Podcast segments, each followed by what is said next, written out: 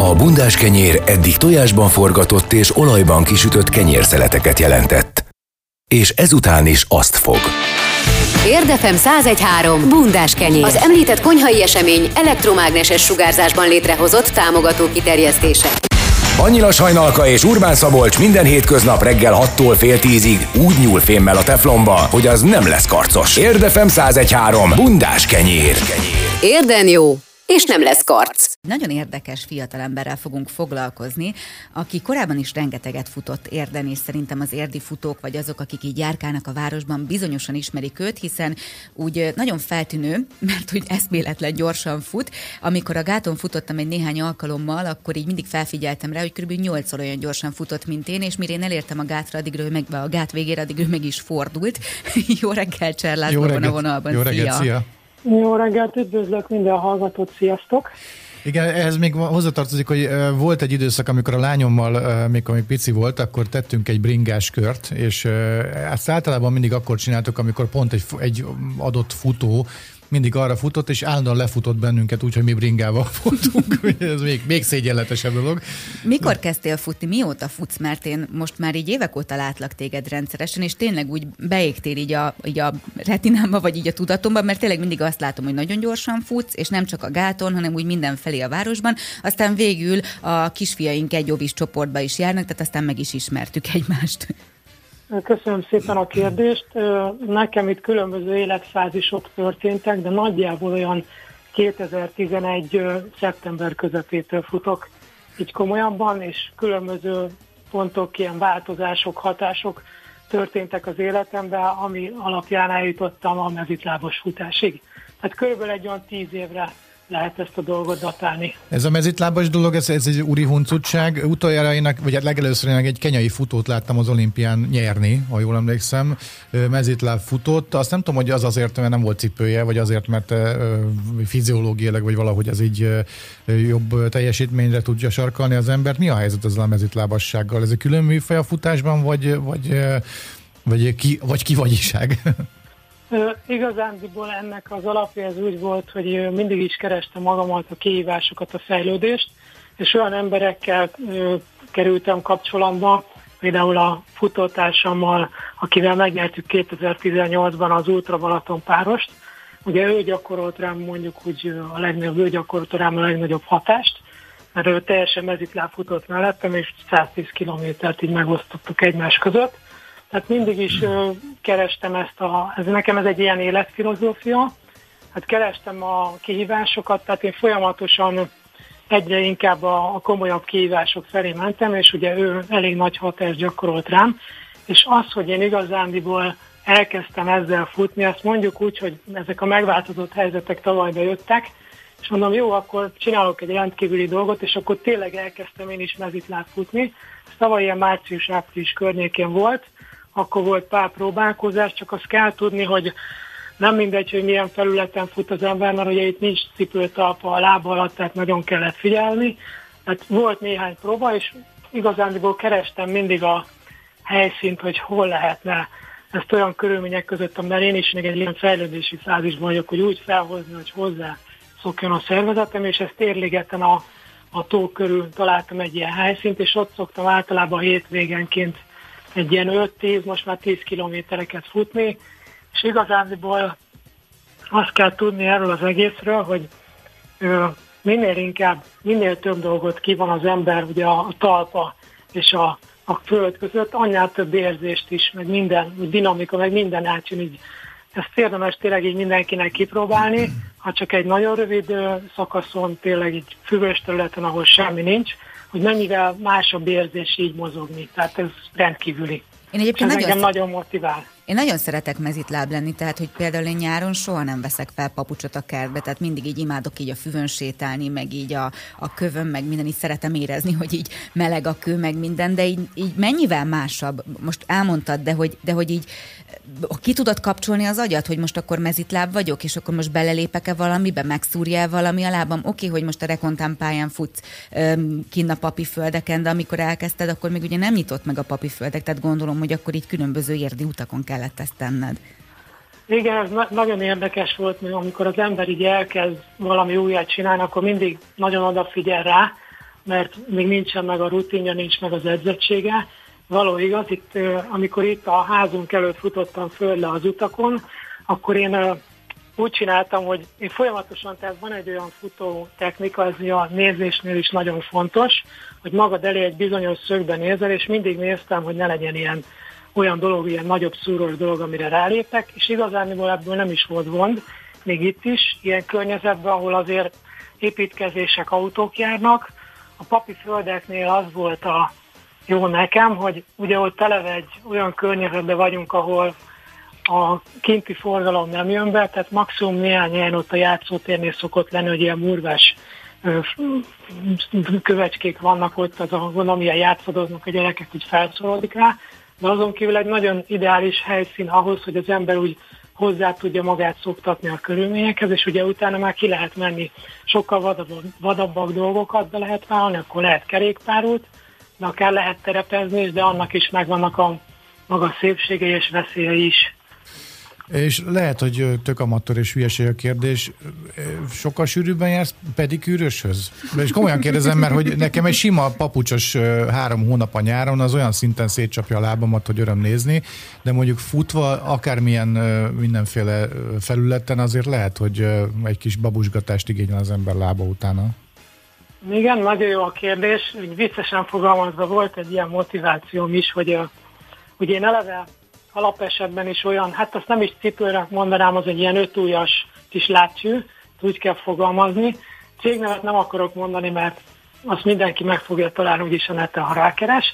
Tehát olyanba futottam, és ugye az már majdnem teljesen olyan érzés, mint amikor mezitláb fut az ember, de mégis hatalmas nagy különbség van, ott van egy védőréteg, és tényleg egy picit megkeményedik az embernek itt-ott a bőre, és az a vicces dolog ebben az egészben, hogy ugye a rekordtán az egy kicsit ilyen harapos, én úgy fogalmazom, olyan, mint egy ilyen smirgli, és azon, amikor futok, akkor az tényleg egy kicsit úgy, úgy letisztítja az ember talpát. Persze vannak kisebb-nagyobb sérülések, amíg nem edződik meg az ember, az mindenhol ott van, amíg nem áll át a szervezet, de, de tényleg nagyon jó erre, hogy a, a, a talpi bőrt is úgy rendbe teszi. És mit szólnak az emberek, amikor látják, hogy mezit lábfutsz, így drukkolnak, vagy meg szoktak szólítani, vagy csak így azt látod, hogy így néznek döbbenten? Hát megszólítani még nem nagyon mertek. Ugye mindig az van, hogy amikor olyan új körülmények kerülünk kapcsolatba, hogy megdöbbentő, akkor az ember úgy leszokott hidalni. De voltak olyan reakciók, hogy hangokat is hallok, hogy hoppá, meg volt, hogy elfutottam egy négyfős család mellett, és így visszafordultak, és ott ragadt a tekintetük, úgy amikor olyan 500-100 méteren hmm. voltam. Tehát kb. ez van, amúgy meg amilyen tempóban haladok, tehát ott is ugyanúgy ilyen 4-10, 4-20, 4 perces attól függ, nem is nagyon lehet érzékelni, meg ugye másra figyelek most mm. lábam elé, hogy nehogy valami körre rálépjek, mert azért ott is van itt-ott szennyeződni, de van megdöbbenés. Megszólítani még nem mertek. Egyik évben, hogyha jól tudjuk, akkor meg is nyertétek az ismerőseiddel, barátaiddal az Ultra Balatont. Elképzelhető, hogy mondjuk mezitláb bevállalsz majd egy ilyet? Igen, van, van ilyen távlati terv, akár egyénibe is, csak ezzel vigyázni kell. Ugye, hogyha most így kimondom, akkor az, az már meg fog valósulni, mondja a nagy szentige, meg a nagy, nagy bölcselet. Ugye, ami elhangzik, leíródik, az, az egy kőkemény cél lesz. Ha ezt így, ez így megtörténik, és ugye mezitlábig nem tudta senki körbefutni, úgy tudom, olyan nagyjából olyan 150 kilométerig jutott, tehát ez ilyen világviszonylatban is egyedi lenne, ha sikerül, hát dolgozunk majd rajta, elképzelhető, igen, hogy lesz valamilyen felállásban. Mi az a hőmérsékleti tartomány, amikor még lehet mezitláb futni? Mert azt olvastam rólad, hogy te télen is simán futsz, e, és azt gondolnánk, hogy a téli futás az a nagyobb megterhelő. Én a saját tapasztalatból mondom, nem futva, hanem színpadon állva, nyári melegben, 40 fokban, kitaláltam, hogy majd én mezitláb fogok, mert ez milyen cool dolog gitározni a színpadon. Hát e, gyorsan felvettem a cipőmet, mert annyira forró volt a színpad, hogy képtelenség volt megragad, megállni rajta. Szóval mi az a hőmérsékleti intervallum, amiben még lehet futni, szerinted legalább? Is. Egy picit a futótársamnak a tapasztalataira is hagyatkozom a, a mínusz tartományba. Nyáron még nem futottam ilyen nagy melegbe, erre ugye most lesz majd példa. Ő azt mondta, hogy a mínusz 10 fokig, én a leghidegebb volt, amikor kim voltam a papi földeken, az talán egy hónappal lehetett ezelőtt, akkor mínusz két fok volt, tehát azért elég hideg volt, és az egy nagyon szellős környezet nagyon érdekes volt, mert az ember, amikor így elkezd sétálni, akkor nagyon hideg, meg amikor megáll, de mozgás közben körülbelül egy ilyen egy kilométer után már nem érzi az ember. Olyan érdekes érzés az az egész, hogy ott ilyen hideg felületen fut. Amikor megáll, akkor igen, tehát ugyanúgy a talp is mondjuk úgy, hogy bemelegszik. Bemelegszik, igen, igen. Hát és azt... kell is neki egy kicsi idő, egy ilyen másfél kilométer után hangolódik rá igen. esetemben körülbelül. Ez egyébként egy jó tanácsként, még én is mondhatnám, én túrázni szoktam mostanában, túrázni szoktunk, és mindig, ha milyen cipőt vegyek fel, hát jó meleg cipőt, és arra jövök rá mindig a harmadik kilométernél, hogy olyan szinten bemelegszik az embernek a a lábában az érhálózat, vagy nem tudom micsoda, hogy teljesen felesleges meleg cipőt fel, vagy nagyon meleg cipőt felvenni, mert csak izzad az ember lába benne, semmi szellőzés persze. Jó, nyilván van olyan hőmérséklet, amikor elkél, de, de igazából nem fázik az ember lába. Gondolom, akkor ezek szerint a futáskor is ez van, hogy ha az ember bemelegszik, akkor utána már nem érzi annyira a hideget. Akkor nem csak amíg, amíg elkezdi, meg amikor megáll, akkor lehet igen, igen, igen, igen. Köszönjük szépen, hogy itt voltál velünk, sok sikert kívánunk neked, és hát, hogyha van valamilyen újdonság, akkor hívunk még, és beszámolunk róla. Jó, köszönjük, szép napot, köszönjük szia! szépen, szia! szia. Sziasztok! Cser László mezitlábas futóval beszélgettünk, hát hogyha most már látják őt a papi földeken futni, akkor most már őt be is tudják majd azonosítani, hogy ki ez meg. a fiatalember és mit, miért csinál. Forró és friss, és a függönyön is áthatol, mégsem hagy foltot. Bundás kenyér. Érdefem 1013. Március 27-én ismét WWF földórája, a szimbolikus 60 perces sötétség mellett a világ legnagyobb önkéntes akciója egyre inkább a természeti értékek megóvására, ezzel együtt pedig a fenntartható életmódra helyezi a hangsúlyt, de hogy pontosan miről is van szó, arról beszélgetünk most Gigler Dórával, a WWF Magyarország környezeti nevelési szakértőjével. Jó reggelt! Jó reggelt, szia! Jó reggel, sziasztok! Egy kicsit kérlek mesélj a föld órájáról, mert hogy szerintem már mindenki tudja, hogy nyilván hétvégén órát állítunk át, és hogy ilyenkor van egy olyan akció, amikor egy-egy órára elsötétül minden. Ezt még a pandémiás időszak előtt ezt így tök jól meg lehetett csinálni, közönséggel és gyertyagyújtással, de hát most ez most kicsit inkább mindenkinek így otthonra korlátozódik, hiszen 8 óra után kijárási korlátozás van, és fél kilenckor kellene lekapcsolnunk. Onnan indult ez a kezdeményezés, illetve Magyarországon milyen hagyomány hagyománya van. E, igen, ez egy nagyon régre, egészen pontosan 15 évre visszanyúló e, kezdeményezés. Ausztráliában indult el 2007-ben, e, és akkor még csak arról szólt, hogy a nagyobb városok vízkivilágításait lekapcsolják egy-egy órára, hogy ezzel is felhívják a figyelmet a klímaváltozás elleni harcra, és aztán olyan jól sikerült ez, a, ez az együttműködés, hogy 2008-ra egy, egy világszintű összefogásán nőtte ki magát, és tulajdonképpen már ott tartunk, hogy több mint 180 országban rendeznek kisebb-nagyobb földórájával kapcsolatos megmozdulásokat, úgyhogy tényleg azt mondhatjuk, hogy a világ legnagyobb önkéntes akciójáról beszélünk, ez azt jelenti, hogy minden évben március 20, nem március 27-én, ez idén van március 27-én, minden évben március utolsó szombatján helyi idő szerint fél kilenc és fél tíz között egy órára. Egyrészt a nagyon városok díszkivilágításai lekapcsolnak, illetve ezzel párhuzamosan minden országban arra bíztatjuk az embereket, hogy az otthonaikban is egy óra erejéig kapcsoljanak le, húzzák ki az eszközeiket a, a hálózatról, és egy kicsit próbáljanak meg befele figyelni, egy kicsit próbáljanak meg offline lenni, és felfedezni azokat a dolgokat, amikhez nem igényel, amikhez nincs szükség fogyasztásra. Nyilván ennek a, a földórája akciónak, mármint hogy egy órán keresztül így megpróbálunk lekapcsolni ezt-azt, nem ez a lényege, hogy most akkor ott megspórolunk uh-huh. az egy órában valamit, hanem inkább figyelemfelkeltő hatása van. Ettől függetlenül mondjuk alakulgat az emberek fejében ez a dolog. Én a környezetemben megfigyeltem, hogy őrült módjára húzogatják ki a telefontöltőket a konnektorból, amikor nincs rá dugva a telefon. Ugye ezzel kapcsolatban nekem van egy, egy kérdésem, amit majd egy villamosmérnöknek fogunk feltenni, hogy egyáltalán fogyaszt-e bármit is egy olyan dolog, amire nincs rákötve fogyasztó. Szóval, hogy alakul-e az emberek fejében ez a dolog, és még odafigyelnek-e arra, hogy ne standby-on tartsák mondjuk a műszaki eszközöket otthon, hanem húzzák ki a konnektorból, vagy teljesen áramtalanítsák. Szóval van-e, van-e valami edukatív jellege ennek a most már 15 éve tartó akciónak, vagy ami e, e körül van?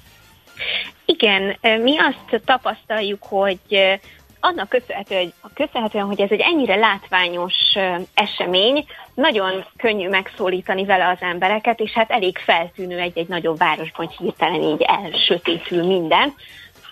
És pont emiatt azt vesztük észre, hogy évről évre egyre népszerűbb a rendezvény, a földórája.hu-n egyébként egyénenként is lehet jelezni azt, hogyha valaki elköteleződött a, a kezdeményezés iránt, és le fog kapcsolni egy órára, és ez idáig több százan jeleztek vissza nekünk, hogy egyénként is részt vesznek a, a föld óráján, de hát természetesen ennél sokkal nagyobb a száma azoknak, akik mondjuk nem küldenek nekünk valamiféle visszajelzést, de le fognak kapcsolódni erre az egy órára.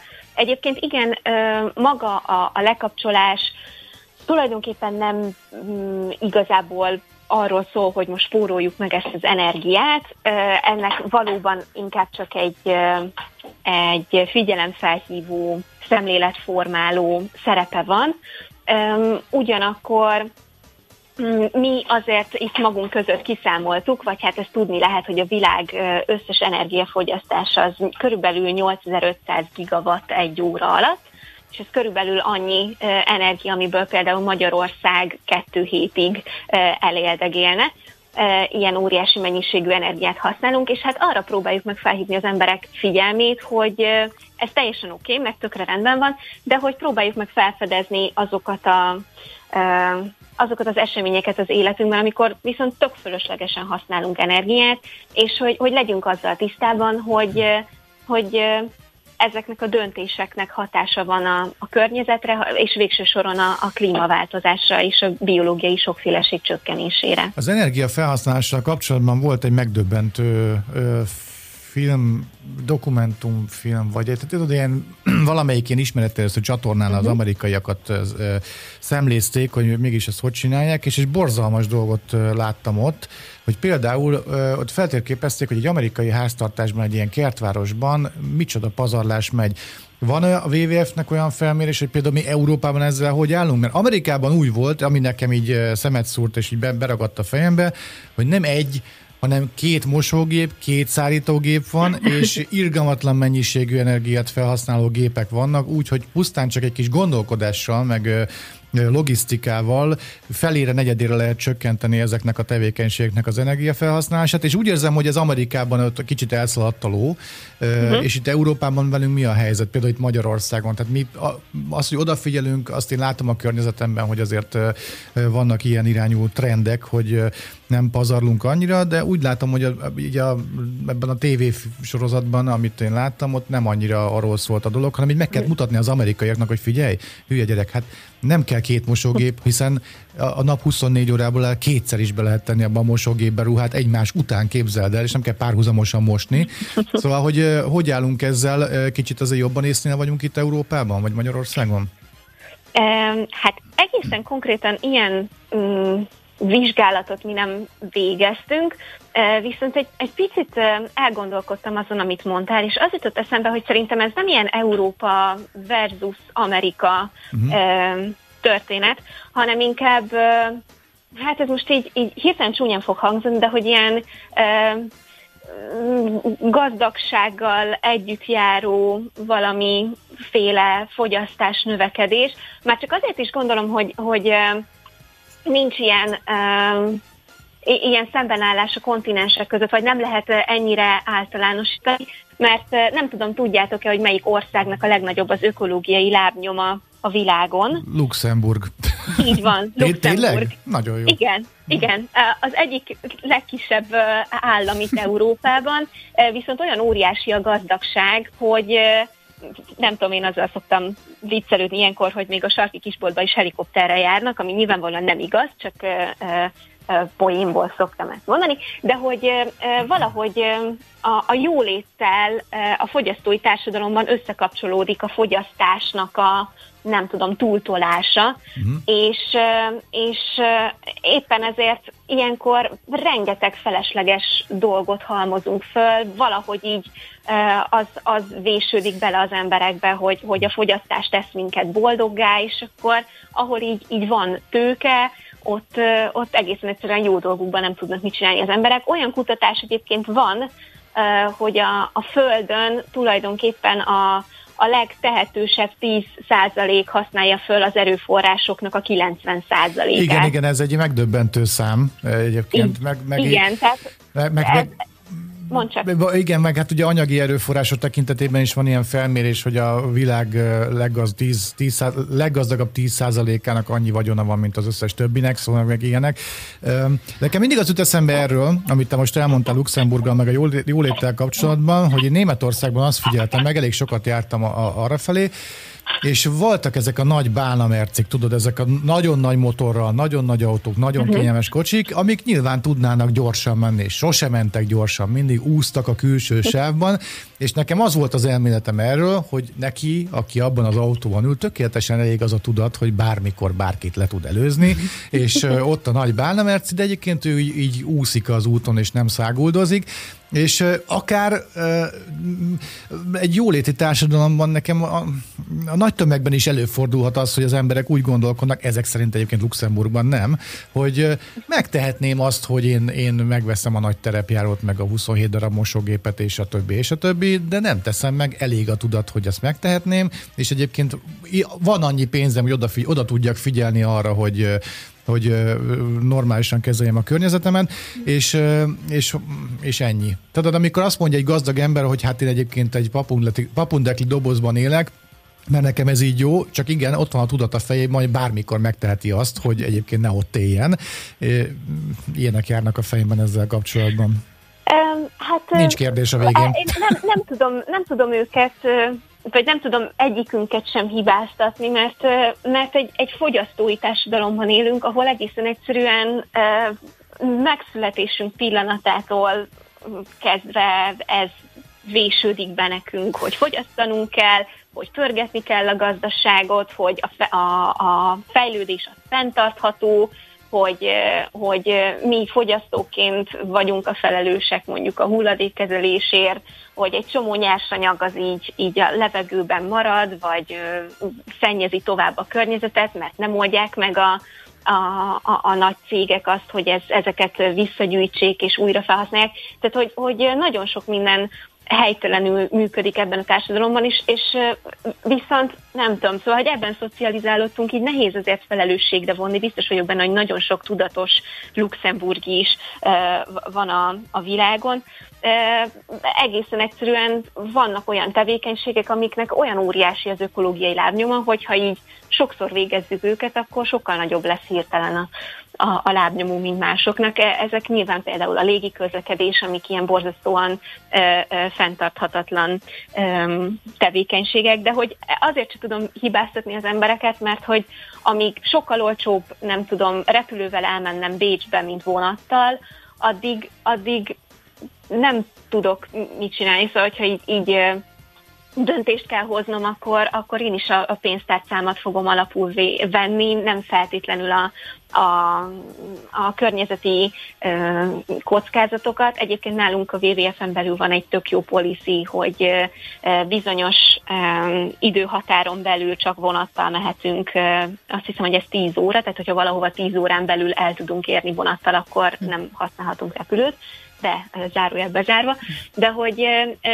ilyenkor nem, nem, nem tudom magunkat felelősségre vonni. Vannak ilyen szomorú tapasztalataink is, én, én környezeti neveléssel foglalkozom a WWF-nél, és hát hallottam kollégáktól, hogy, hogy azért amikor az ember elmegy, nem tudom, egy nem tudom, borsodi faluba, és akkor ott környezetvédelemről mesél a, az embereknek, akkor akkor azért azt látja, hogy hiába magyarázom el azt, hogy, hogy ne égesd el az autógumit, meg nem tudom, ne szeméttel fűtsél, amíg, amíg az, az van a mérleg másik nyelvén, hogy akkor megfagyok, akkor, akkor ez nem egy, nem egy reális döntés az emberek számára.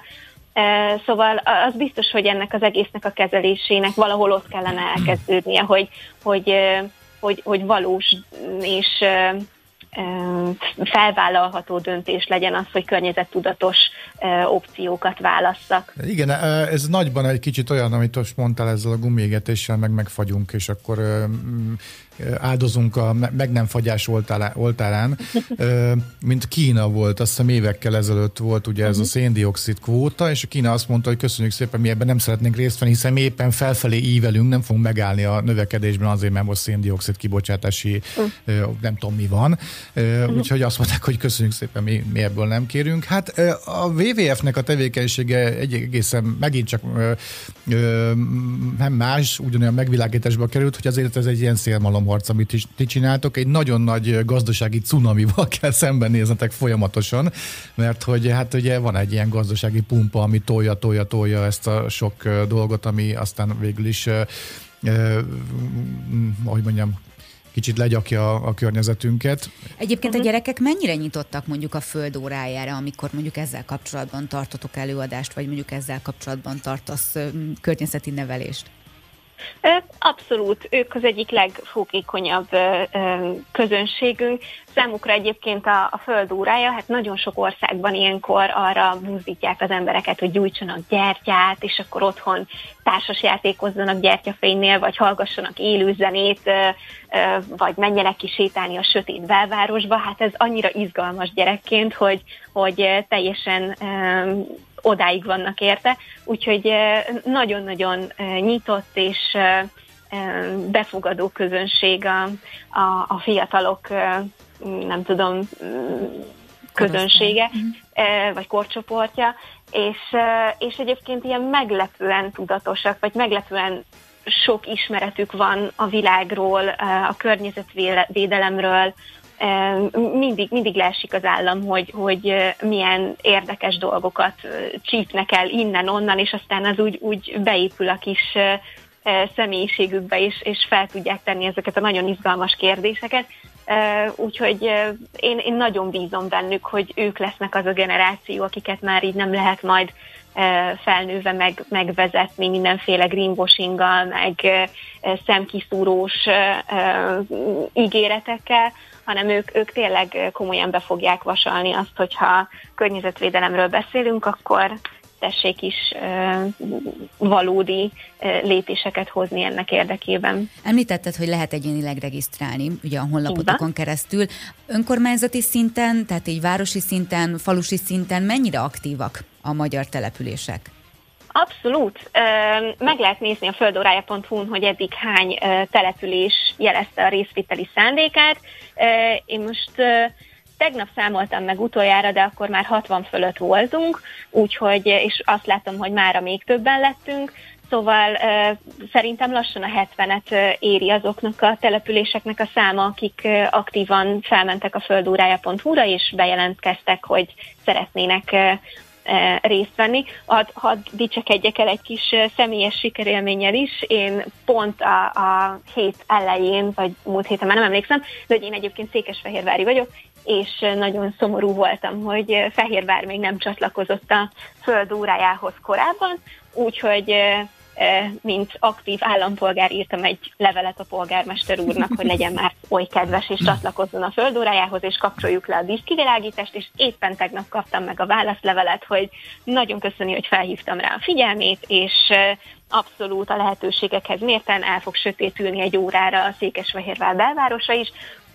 úgyhogy mindenkit csak bíztatni tudok arra, hogy keresse meg a, a települése vezetőit, ha fontosnak tartja ezt az ügyet, és írjon nekik, hogy, hogy ez, egy, ez egy nagyszerű lehetőség, egészen 27-e, nem tudom, 20 óra, 29 percig lehet csatlakozni hozzá, úgyhogy még egyáltalán nincsen késő, legyünk egyre többen. Úgy látom egyébként, most elnéztem a, a névsorra, hogy Érd is csatlakozott. Bizony, bizony, bizony. Gratulálok. Bizony. Mi pedig szépen. neked az eredményes polgármesteri konzultációhoz ezzel kapcsolatban. Nagyon köszönjük, hogy itt voltál velünk, és hát reméljük, hogy holnap minél többen csatlakozunk, akkor 20 óra 30 perc, 21 óra 30 percig a föld órájához. Szia! Így van, így Köszönjük Szép napot, szia! Szia! szép napot! Gigler Dórával beszélgettünk a WWF Magyarország környezeti nevelési szakértőjével, az érdmost.hu-n egyébként megtalálnak az érdi lekapcsolással kapcsolatban is minden információt, illetve a föld órájával kapcsolatban is minden információt.